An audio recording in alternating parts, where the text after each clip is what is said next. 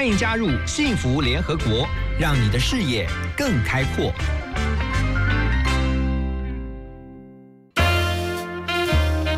联合国会客室，欢迎今天的客人。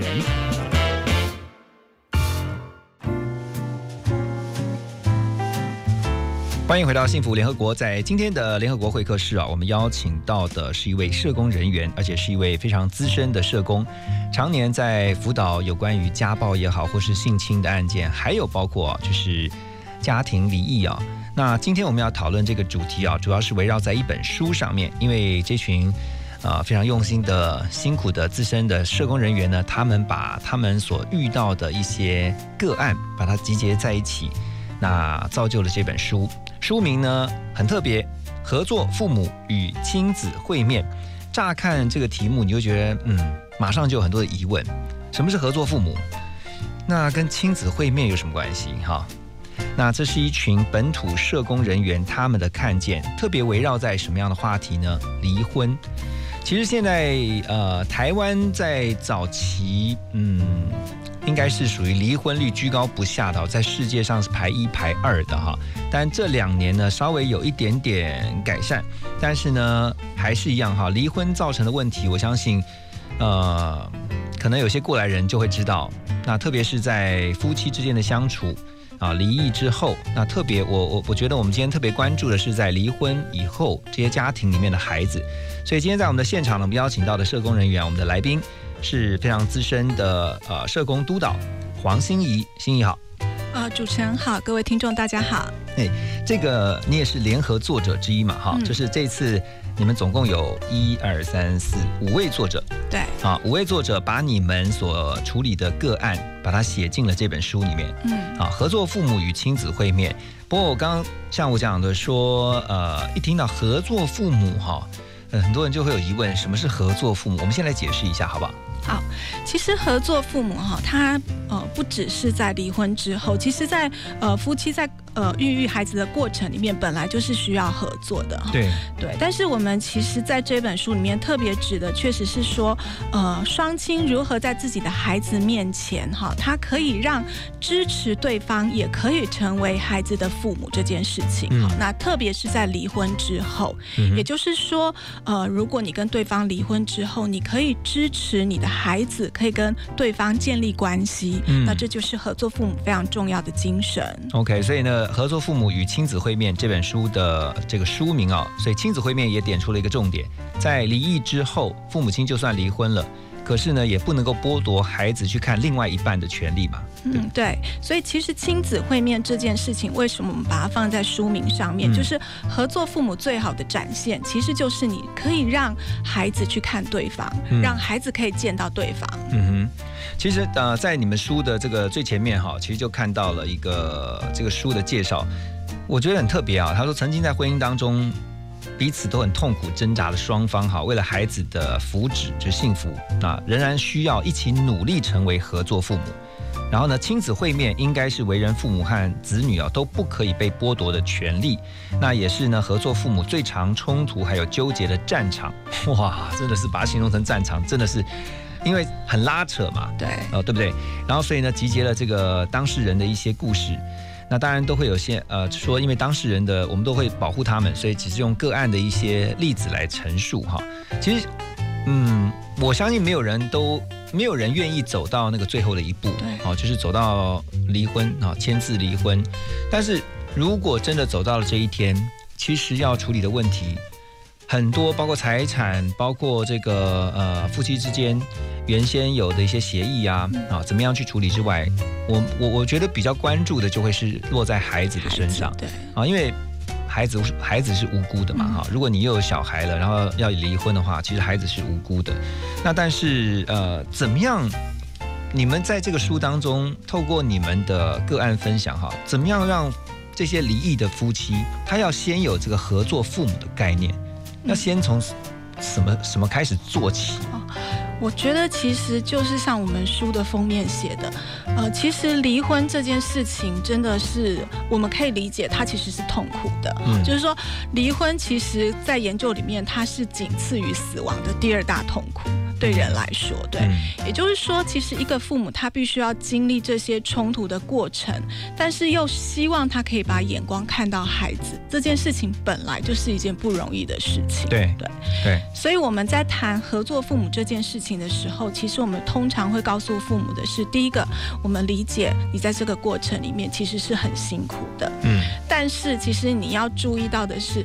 当你在面对那个很痛苦的过程里面，你还是要想到你的孩子啊。嗯，对，就是说你的孩子常常在这个过程里面是被隐形的，所以有时候你必须要先调整自己的态度跟自己的想法。我觉得那个是最困难，但也是最重要的。也就是说，你可以很讨厌对方没有关系，你可以觉得这个人我真的觉得受够了，对对不对？对，但是你要记得的是，其实孩子是无辜的，嗯。所以当你很讨厌对方的时候，你可以跟你的朋友抱怨，嗯。啊，你可以跟你的亲人抱怨，甚至你可以骂给你的宠物听，这类都没有关系。嗯。但你记住，不要把你的气出在孩子身上，嗯。不要把你对对方的怨加在孩子身上。好，等一下回来幸福联合国呢，我们要继续来请问黄欣怡啊，我们今天的来宾社工督导，那他在处理的个案上面哈，怎么样能够透过这个合作父母观念的推广啊，最重最重要的是保护到孩子。先休息一下，我们听这首歌曲。你在南方的艳阳里，大雪纷飞；我在北方的寒夜里，四季如春。如果天黑之前来得及，我要忘了你的眼睛，穷极一生做不完一场梦。他不再和谁谈论相逢的孤岛，因为心里早已荒无人烟。的心里再也装不下一个家，做一个只对自己说谎的哑巴。他说你任何为人称道的美丽，不及他第一次遇见你。时光苟延残喘，无可奈何。如果所有土地连在一起，走上一生只为拥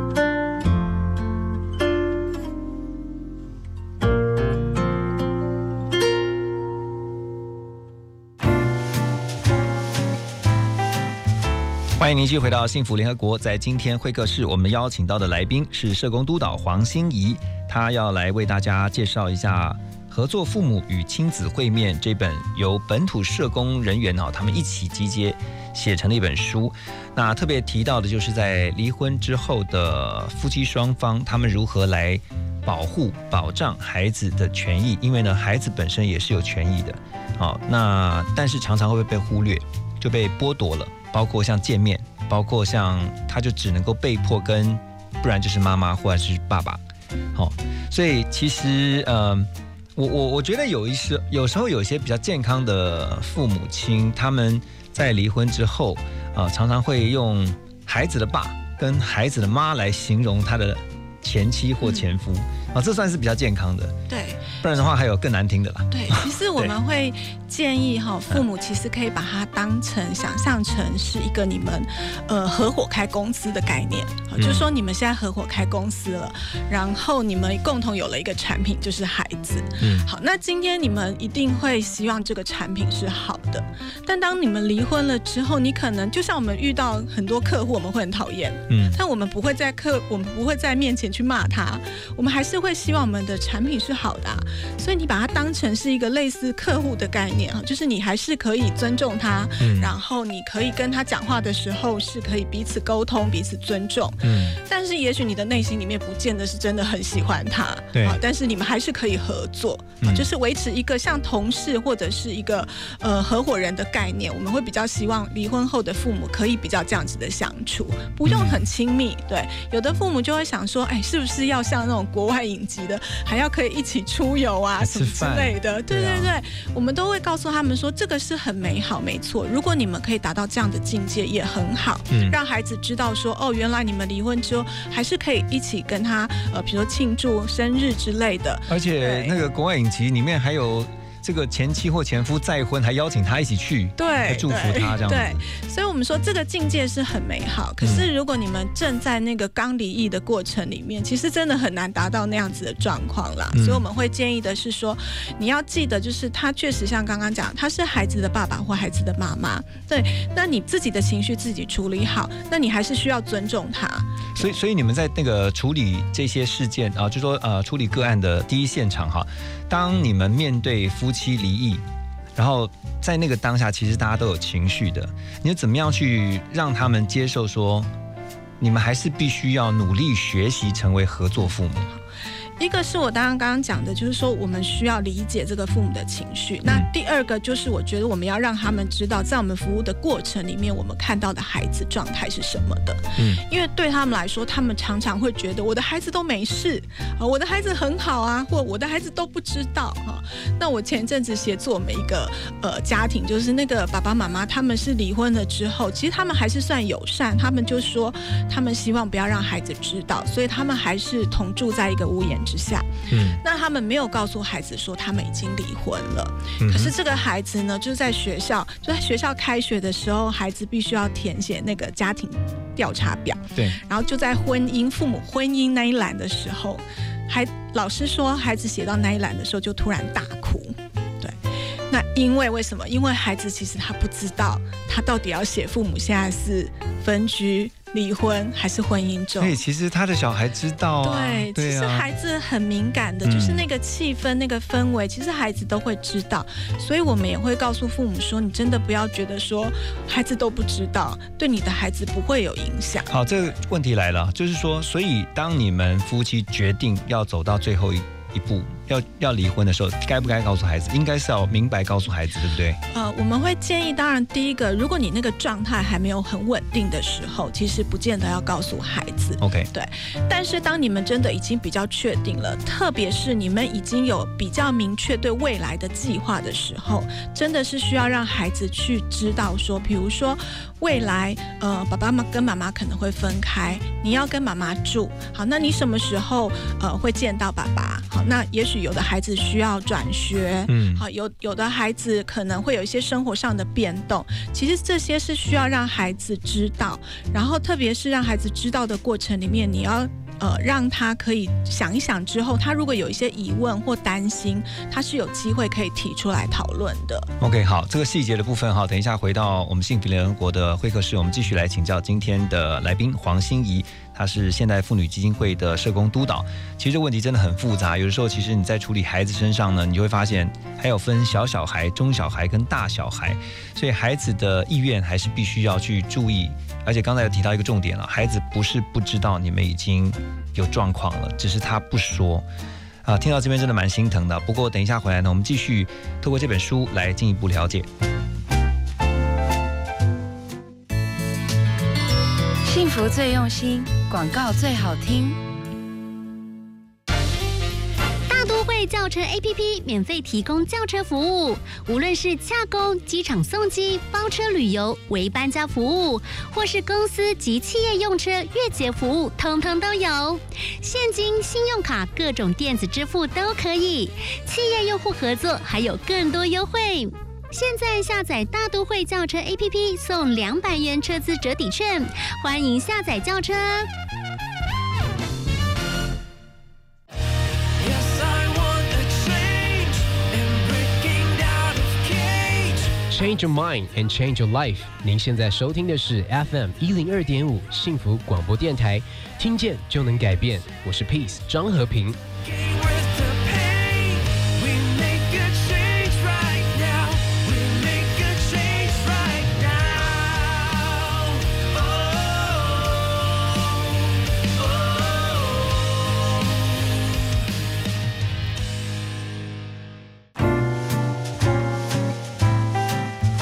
好，所以对于小朋友来说，其实我相信孩子真的就是真的，孩子都是无辜的哈。他看到爸爸妈妈，然后要离开，然后被迫选择，要么跟爸爸，要么跟妈妈。其实对孩子来讲，这么小要去承受这种选择，其实有时候想想真的是蛮残忍的。所以怎么样顾全到孩子的心理哦？特别是我们要想未来在他成长的过程当中，他不会受到影响。我相信是这本书啊、呃，希望能够提醒所有的爸妈，我觉得特别是要提醒爸妈哈，合作父母与亲子会面这本书。那在我们的现场呢，黄心怡啊，现代妇女基金会的社工督导呢，来继续告诉我们，特别我觉得要顾及到孩子的感受嘛。嗯，对啊，你在你的个案，呃，因为你你也把你的一些实际的个案放在这个书里面，好，嗯我们从个案聊起好不好？有没有哪一个你印象深刻的个案？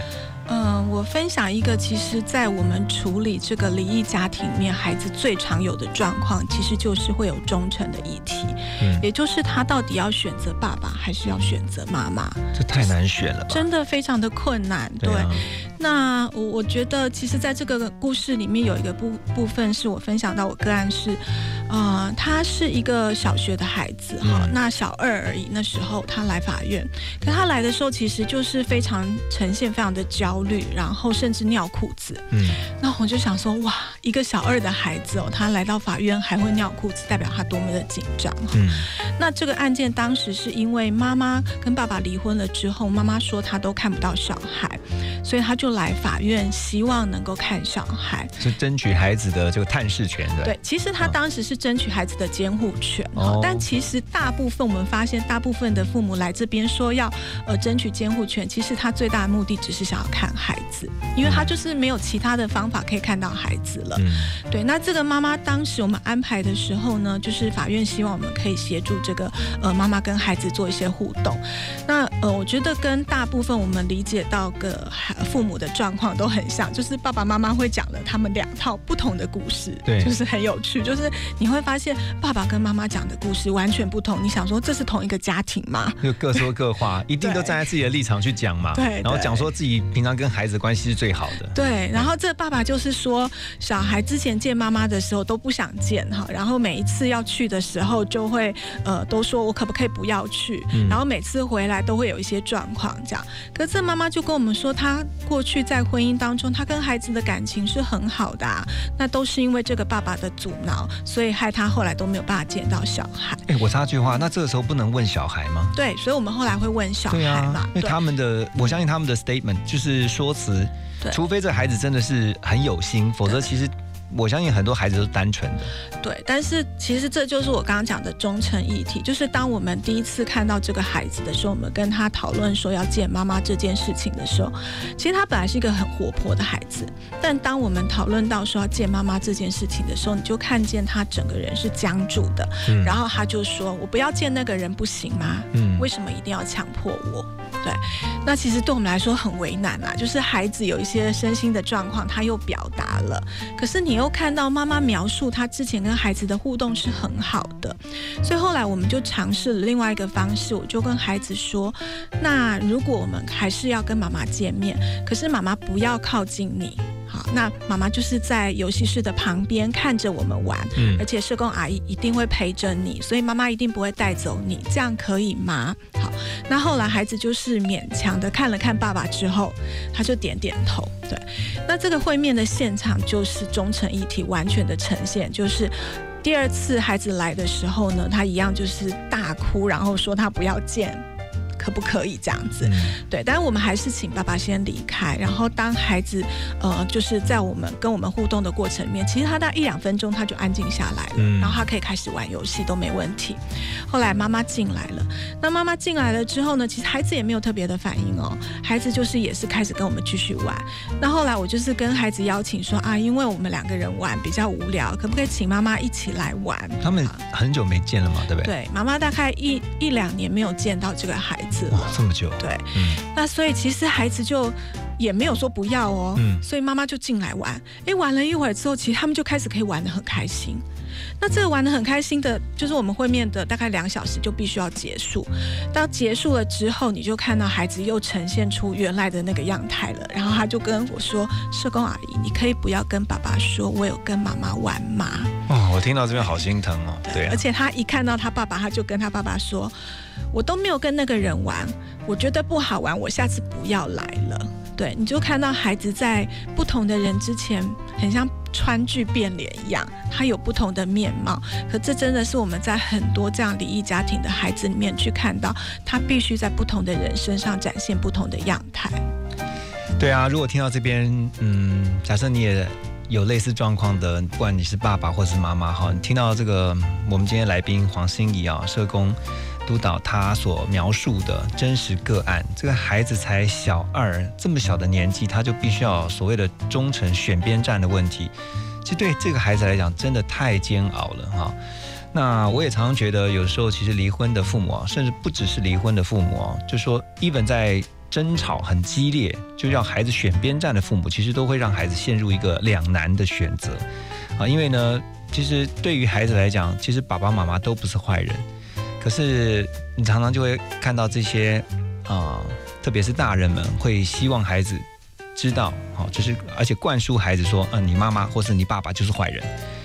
这个我觉得你今天听完之后，希望你不要这样做哈。如果你正好平常也有这样的倾向或者是习惯的话呢，我真的建议啊，真的不要让孩子去对于你的另一半有这样的印象，我觉得这个很重要，对于孩子来讲，因为对他来讲，爸爸妈妈其实都是爱他的，所以千万不要让对方啊，你的另一半做坏人。哎，这跟跟我们接下来的歌曲的歌名就是坏人。好了，我们听完坏人之后呢，回到我们的幸福联合国继续来聊。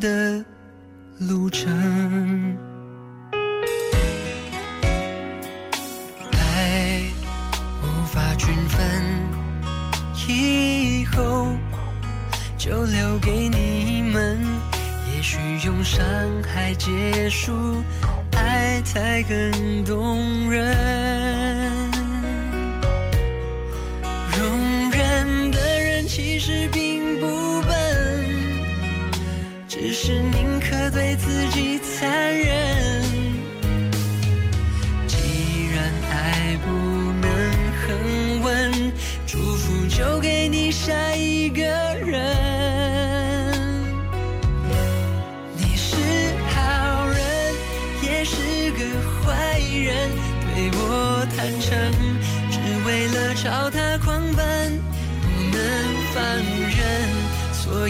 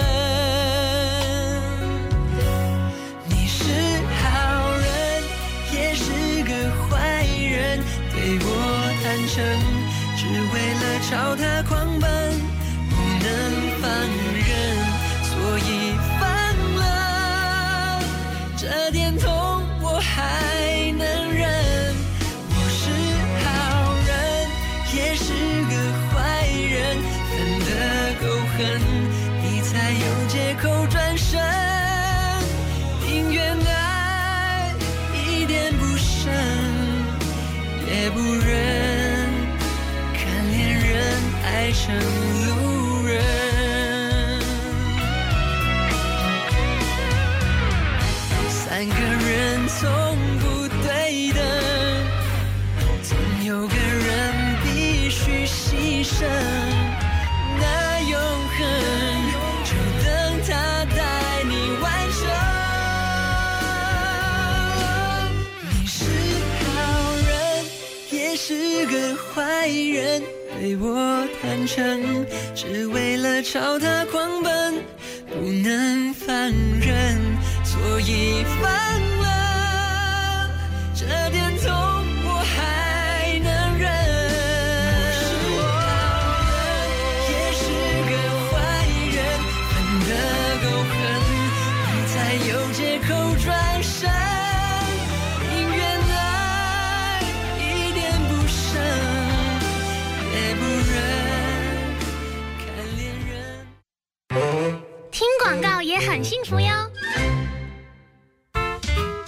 我是 Zoe 王小凡。九月开始，每周六日晚上八点到九点，在 FM 一零二点五幸福广播电台主持幸福晚点名。我在节目中要与您聊旅行，还有生活大小事。最舒压的晚点名，Zoe 与你空中相会，记得收听哦。听见就能改变，Transformation FM one o two point five TR Radio 幸福广播电台。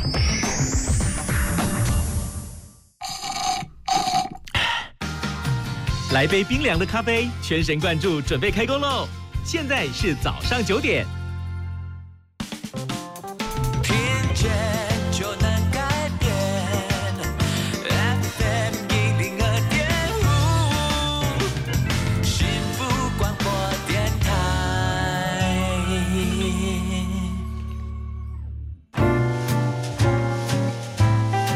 欢迎大家继续回到幸福联合国，我是主持人何荣。今天在我们的联合国会客室啊，我们邀请到的是现代妇女基金会的社工督导黄心怡啊。最近呢，他们出了一本书啊，联合了几位社工人员合作父母与亲子会面。那特别是要提醒所有，如果你逼不得已走上离婚一途的父母亲，你要学习做一对合作父母。哎，可是有一个问题啊，就是那让在我们的立场想说，那我觉得我对我的另一半，他。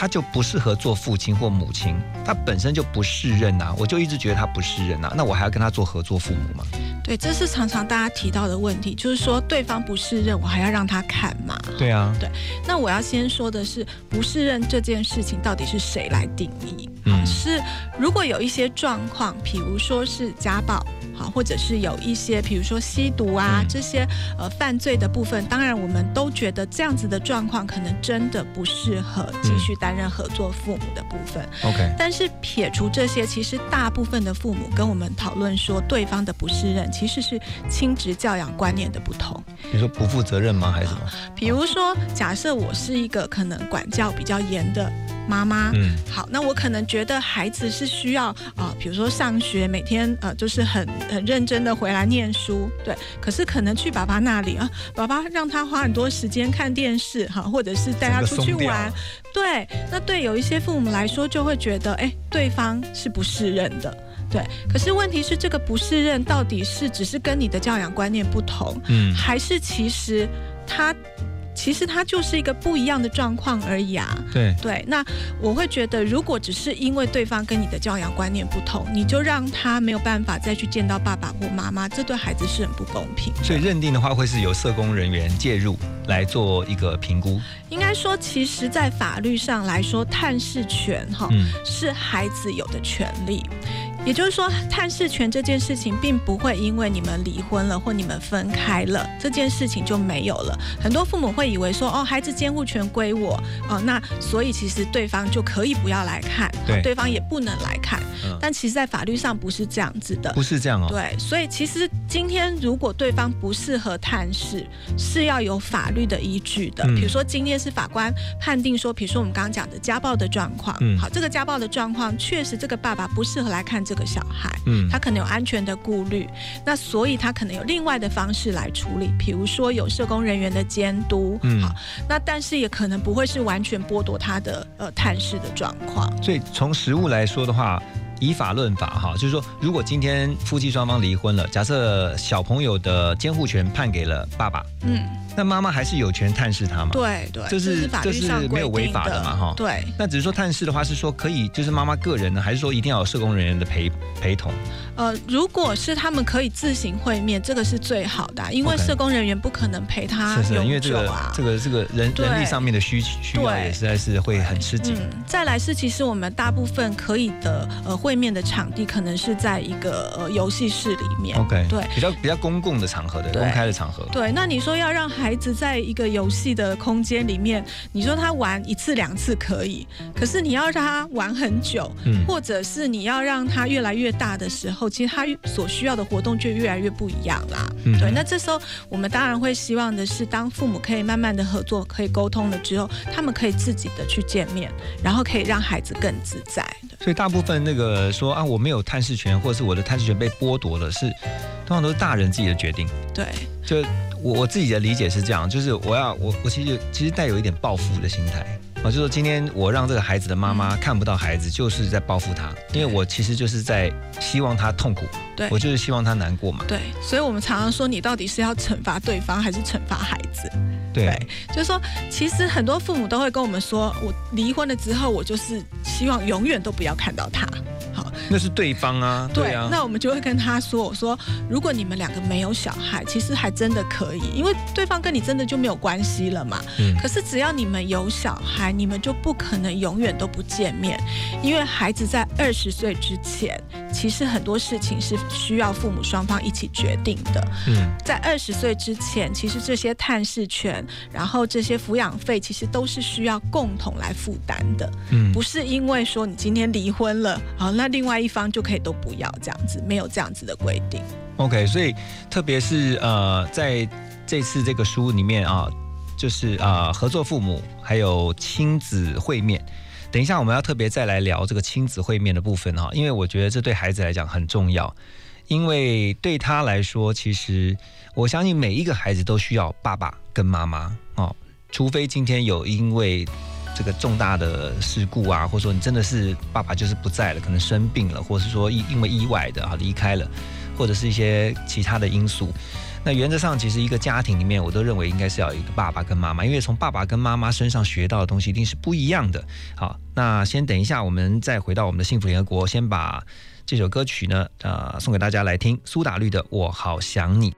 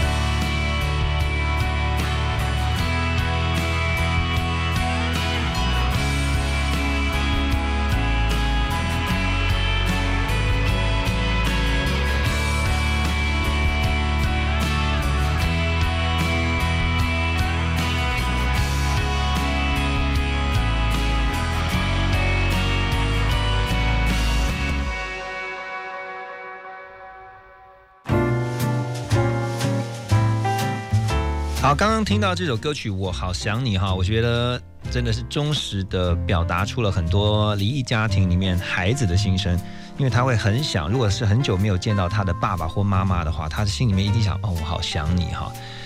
啊，听到这边真的是觉得不禁一阵心酸呢、因为我觉得对孩子来说，其实他真的没有选择的权利，因为年纪小嘛，通常都是大人做主就好了。可是，在今天我们要这个是要给大家这本书哈，《合作父母与亲子会面》。那在我们的现场来宾黄心怡是一位资深的社工督导，那特别继续要请心怡来告诉我们啊，特别是在亲子会面这一块，其实他对孩子未来的发展是很重要的。这原因是什么？第一个是，其实孩子，我觉得亲子维系这件事情哈，其实孩子真的是会去思念对方。嗯，那其实我们有时候有的父母会跟我们说啊，不需要啦，我有很多其他异性的朋友也可以取代这件事情。嗯对。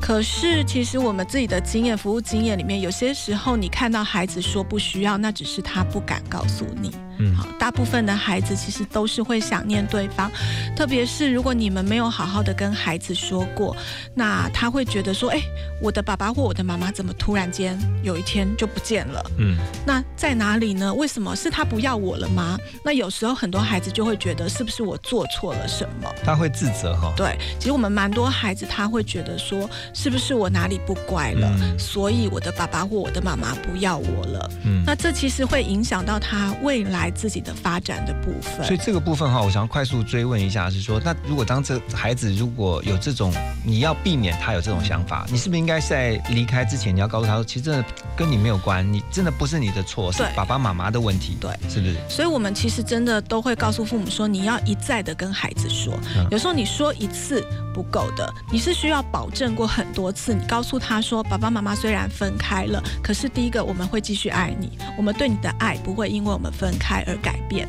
嗯另外一个就是，这真的不是你的错。爸爸妈妈吵架，也许我们有些事情你听起来好像在吵你的事情，可是嗯那个是因为爸爸跟妈妈自己沟通不好，嗯不是你的错。对，所以有一句 NG 的话语千万不要讲，因为我真的也常常听到有这样的话哈，就是说都是因为你啦，都是因为你我才跟你爸离婚，对对不对？都是因为你我才觉得你妈怎样怎样，对，我都觉得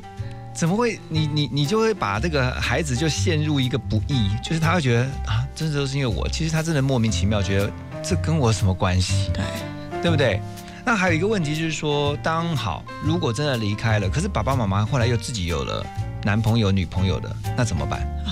对，其实现在重组家庭真的还蛮多的啦。对，那我们会觉得说，第一个，如果是对方有了男女朋友的时候，甚至再婚对，甚至啊再婚的时候，其实有时候你需要帮助孩子去适应这个部分。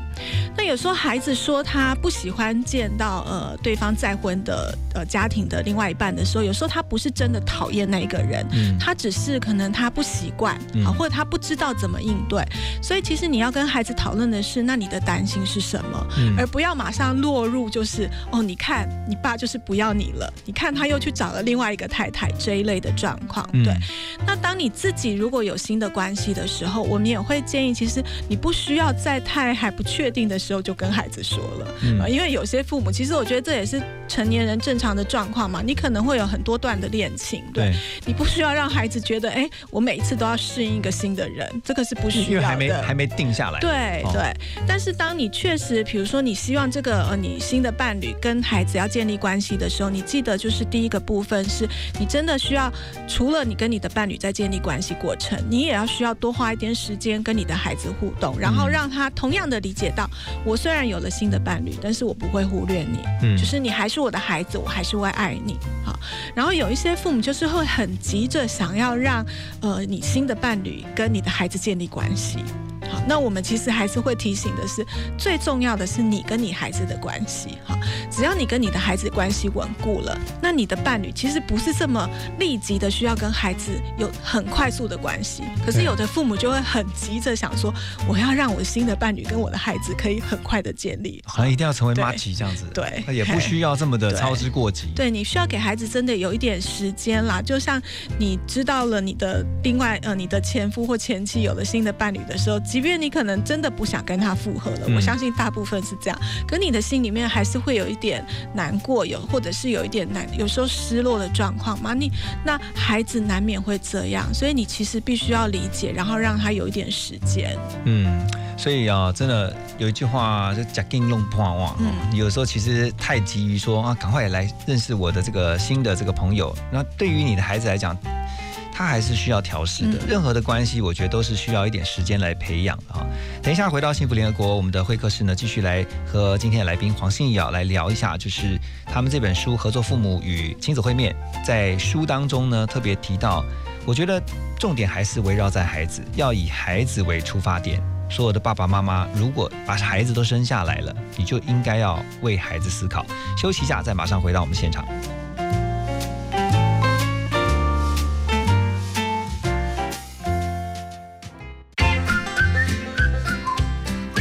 广告，马金粗比。我煮生菜。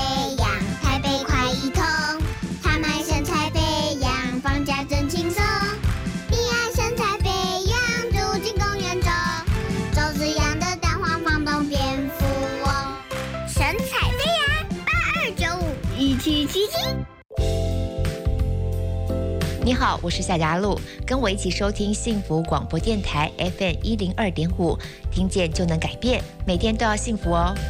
Fm 一零二点五幸福广播电台。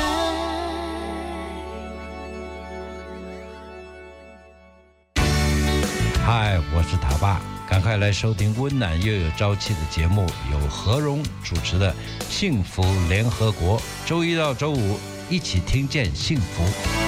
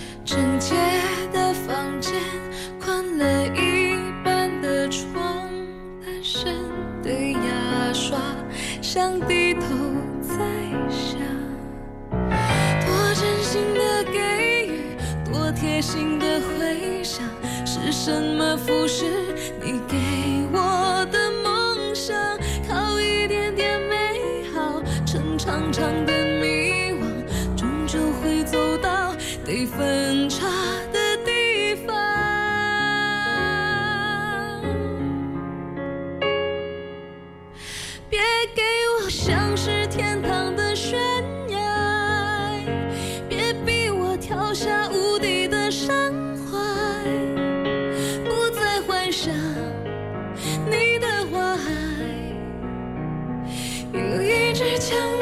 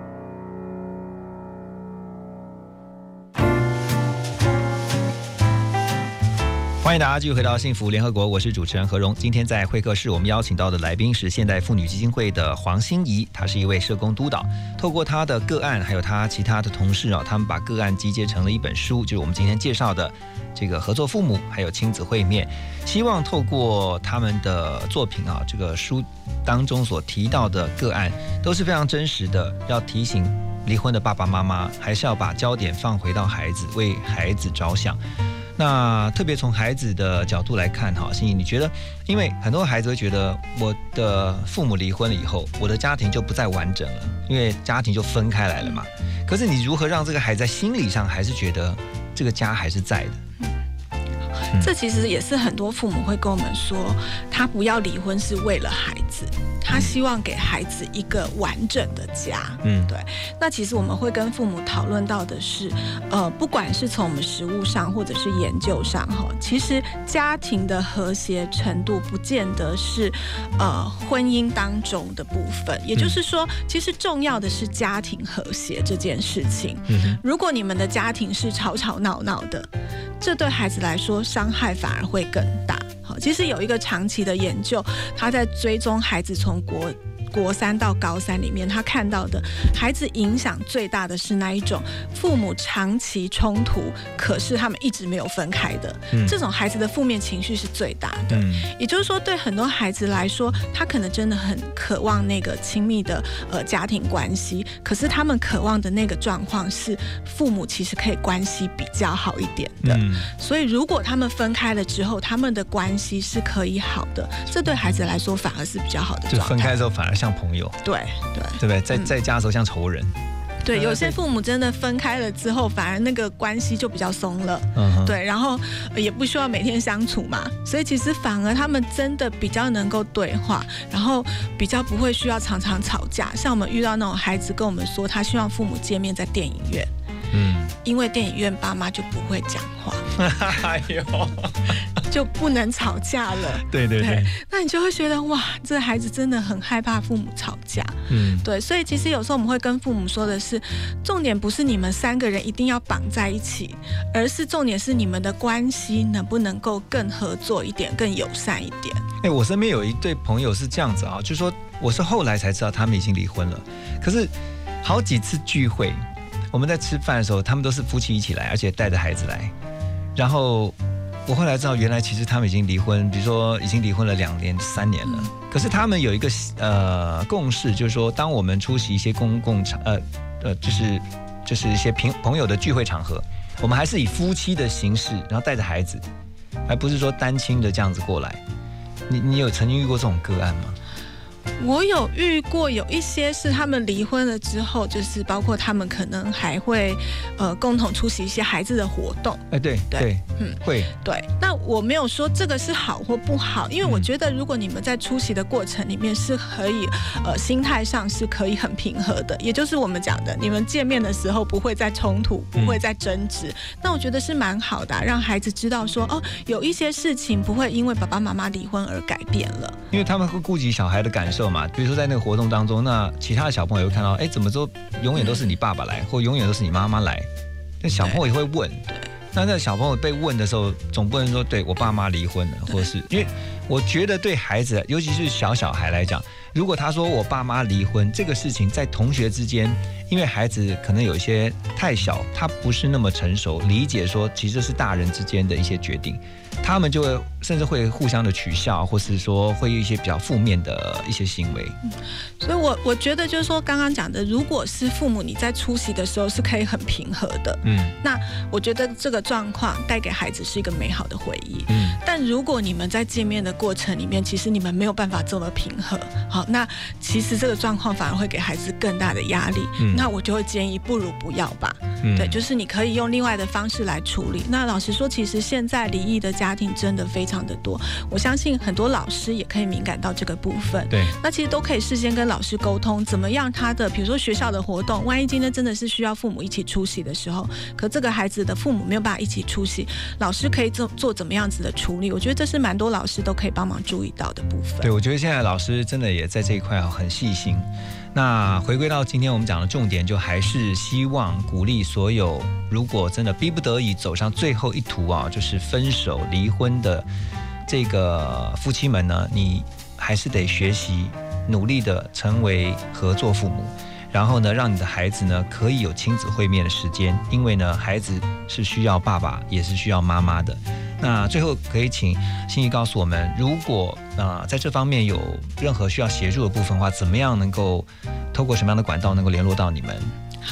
呃，第一个是因为我们是驻点在法院的社工，好、嗯。那目前所有的法院、地方法院其实都会有家事服务中心，嗯。里面都会有社工，好、嗯所以当你们真的面临到呃要离婚的议题的时候，其实都可以先去咨询一下社工。嗯。那我觉得很多父母也许他们还没有走到要离婚这一途啦，可是他们在呃这个互动过程里面有很多的冲突的时候，我们也会建议，比如说你们可以上网搜寻一下夫妻咨商的资源，哈。，OK，对，那我觉得这个沟通其实不是在婚姻当中，你们在离异未来也都必须要面对的。嗯好，那是可以请专业的人员来做协助。好，那甚至是呃，其实现在你你如果上网去找一些家事商谈的资源，你们也可以看到很多是协助父母怎么样去做沟通，然后怎么样去面对孩子的事情来做讨论的部分。对啊，你看像我自己啊、呃接近将近二十年的婚姻了哈，明呃明年对啊，明年就二十年了哈。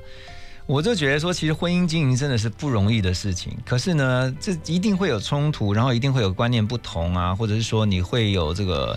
觉得对方会觉得啊，有时候看不太顺眼，或者说真的看不习惯，怎么那么多年都没有改，或者说啊，其实是我啦，我这么多年都没有改，也许在对方眼中会觉得很不顺眼。可是我总觉得，其实因为有了孩子哈。你你其实只要不是呃，就像刚刚讲说什么家暴啊，或者说那种有生命威胁，对，啊，只是也许就是观念，不管是理财呀、不管是教养啊，有些观念上面没有办法，就是没有办法接受的，你其实可以透过一些沟通，或甚至你找专业的咨商、社工人员啊、咨商师啊来做一些协调，我相信其实可以找到一定的，可以一定可以找到一些方法的去解决这样的问题的，但还是回归到孩子啊，因为孩子毕竟是你们两个，我们讲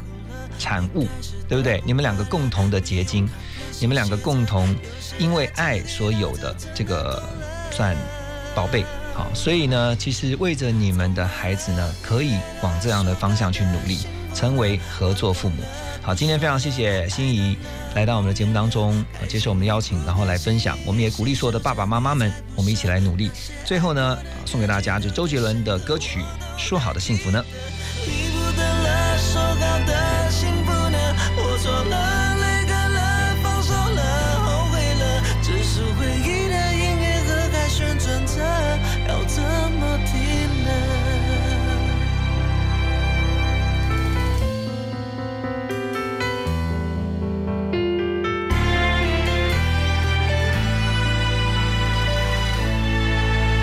你的绘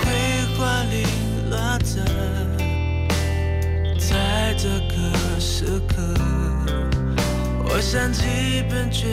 版的白鸽，甜蜜散落了，情绪莫名的拉扯，我还爱你呢，和你断断续续唱